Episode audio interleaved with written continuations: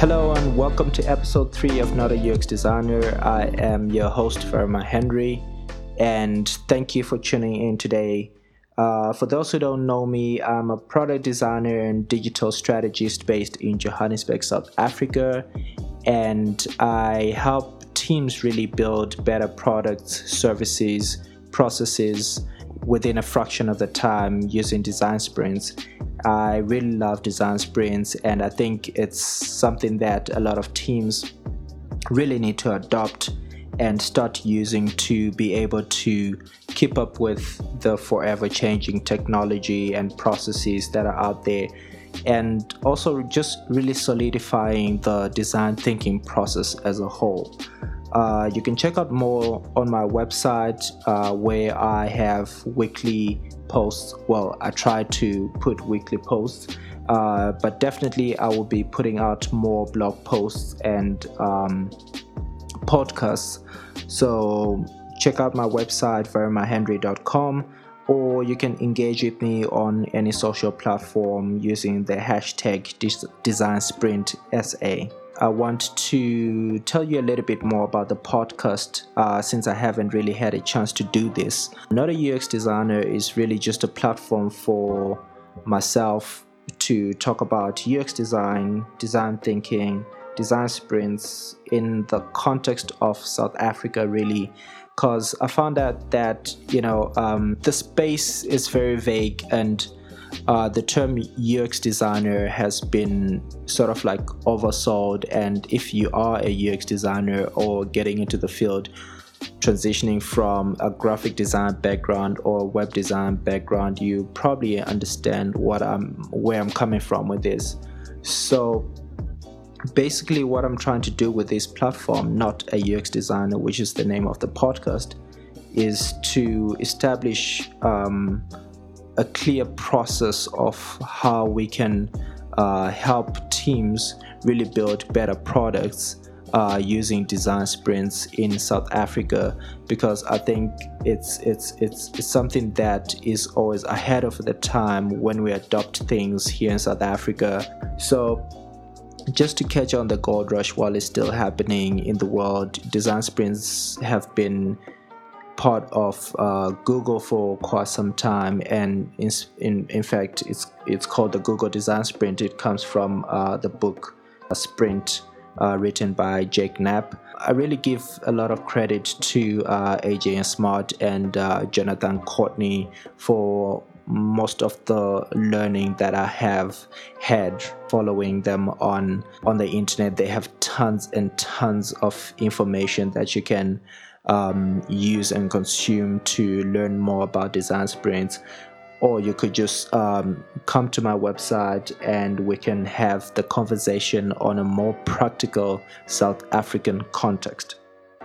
So, yeah, uh, that is basically what the podcast is about and why I decided to run it. It's it's it's really uh, my my voice into the market of design thinking innovation design whatever you call it you know uh, whether it's digital transformation um, i really find that design sprints are a perfect way to not beat about the bush uh, cut the bullshit and really keep uh, teams aligned moving forward faster and really getting the work done I mean, uh, a lot of traditional agencies still have the concept of working on a project for three to six months, uh, 12 months, you know, um, and I think that's just total crap. I'm, I'm sorry about it, but I feel like when you get to that three to six month period, that's when you're actually supposed to launch your your minimum viable product. And I'll be talking more about MVPs in a blog post that I'm going to do later on uh, sometime this month. Uh, but if you don't take your MVP within that three to six months, with it, which is something that I strongly believe in, I think you're totally fucked because your product is not going to get out. It's not going to be validated by real users the real world in the in the time that you're supposed to take it out. And and and really you know um, it will take a lot more resources to just you know do the actual work that you can actually do within three to five days within a design sprint to come up with an idea design for it prototype it and test it with real customers put it in front of people validate it so that you can have next actionable steps that are very clear. So so that's why i'm big advocate of the design sprint. Um, i'm very excited to launch the official design sprint SA groups and uh, would like to encourage you to come and join them and share your design sprint stories uh, if you are running design sprints or you would just like to ask some questions around design sprints, uh, you're more than welcome to just uh, look up Design Sprint SA and you can join the conversation on design sprints in South Africa. Now, I'll also be launching a meetup in Johannesburg, uh, also called Design Sprint SA. Um, I'll be looking forward to meeting you there probably in the next few coming months.